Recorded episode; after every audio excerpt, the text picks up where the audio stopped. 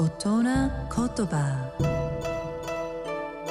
日本の歴史と風土が作り上げた美しい言葉の世界。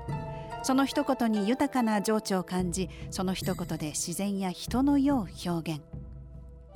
創造と破壊を繰り返してきた言葉たちから毎週一つピックアップその独特な表現を味わう大人言葉。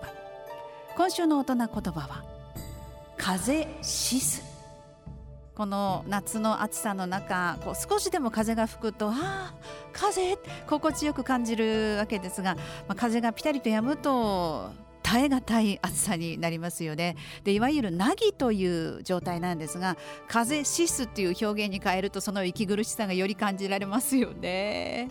美しい日本語を味わう大人言葉でした。